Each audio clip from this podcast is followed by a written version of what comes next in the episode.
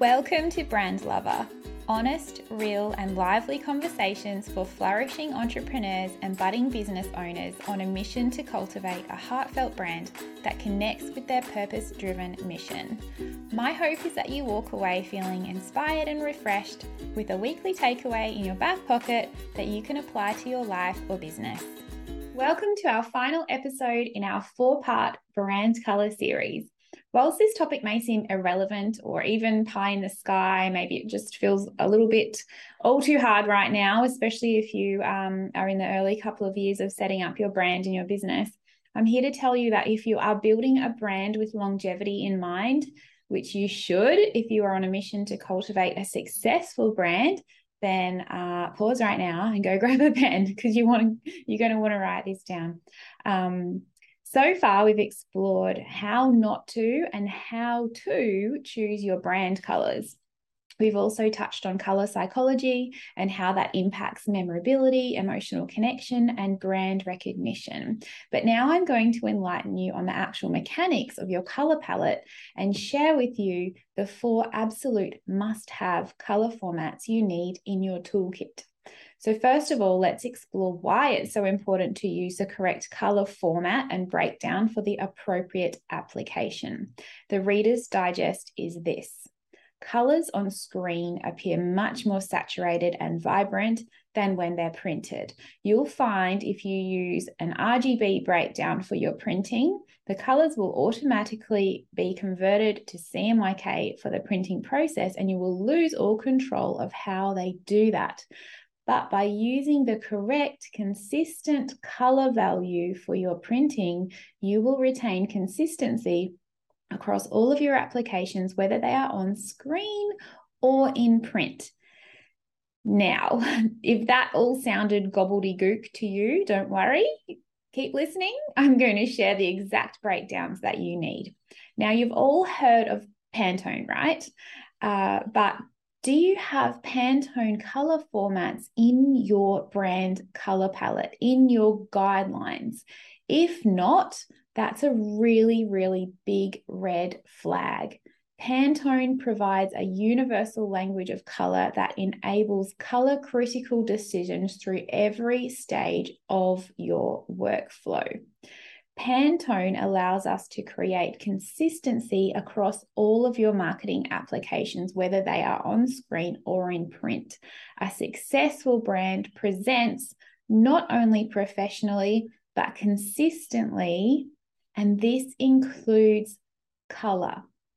Pantone provides designers the ability to choose colors efficiently and provides the most accurate conversions for each of your color breakdowns. And these are the breakdowns that you need in your toolkit. So I've already just mentioned it, I gave it away. you definitely need Pantone formats in your brand guidelines. Sometimes they are known as PMS, which stands for Pantone Matching System. So, Pantone is what you are going to be requested for if you are looking at getting some embroidery done, for example, for staff uniforms or uh, merchandise, uh, screen printing for same sort of thing signage for a shop front or a pop-up store or stall or a market um, and car wraps more specifically if you are even if you are an online or digital business a car wrap is like the bee's knees when it comes to um, mobile advertising.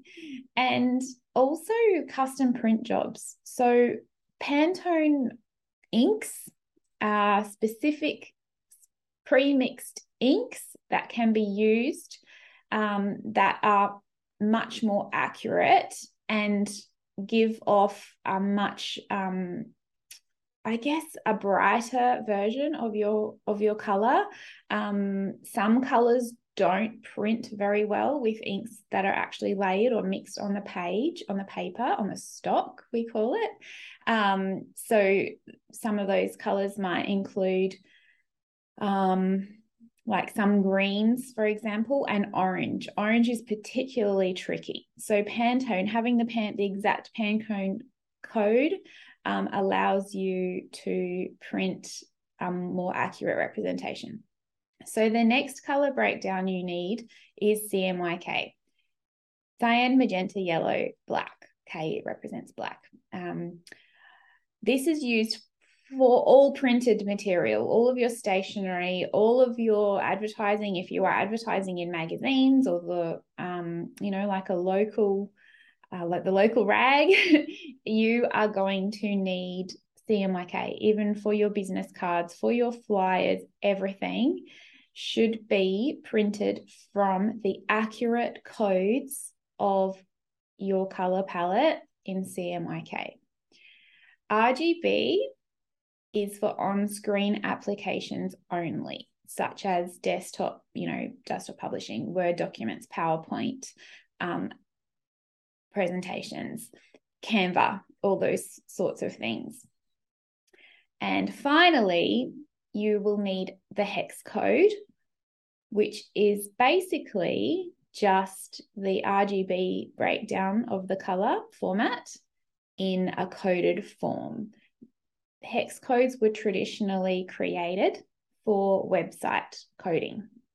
So there you have it. You need Pantone, CMYK, RGB, and hex codes. And can I just say, sadly, it is incredibly common for self taught designers to provide their clients with an are only an RGB or a hex version of their brand colors. And whilst providing a CMYK uh, format is better to include the Pantone code will give you universal control over your brand color palette ensuring consistency through all of your printing and online applications. So, what you'll find if you don't have your brand colors predetermined in all of these formats is that if you take your uh, color palette to a sign writer, for example, he or she will match the code with a Pantone swatch. And you may think that's fine, you know, like they're doing it for me.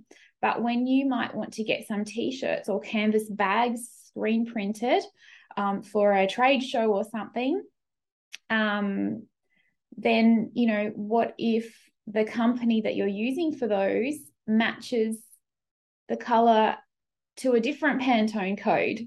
And all of a sudden, your signage is a different color to your canvas bags. You might not think this is such a big deal, but your brand will be, I guarantee your brand will be perceived as much more professional if all of your colors are as consistent as possible. Thank you so much for joining me for this four part series on choosing your brand colors. If you have missed any of the episodes, all four are now live on my website or wherever you listen to podcasts. You can subscribe on Apple or Spotify or Google Podcasts and make sure that you do do it right now wherever you're listening so that you receive all of my best branding tips and conversations with inspiring brand builders. I just wanted to leave you with one takeaway. And I have reiterated this over and over again throughout this series. But the most important thing to remember is that your brand foundation and strategy is the key to branding success, whether that be through choosing your colors or your logo or creating your website or simply, you know, connecting with your audience because the answers to your questions are always found in the core branding process and your colors, logos, and how you're communicating with your people are the outcome. They're the solution, not the question. So if you loved this series, please come and say hi to me on Instagram and let me know if you have any questions about choosing aligned brand colors. You can find me at Rachel Reiter underscore brand mentor. And if you'd like a cheats guide to choosing your brand colors based on color psychology, as per our last episode, go ahead and grab your free brand color guide um, from my website or just tap the link below in the show notes. Thanks again, and I'll see you next week.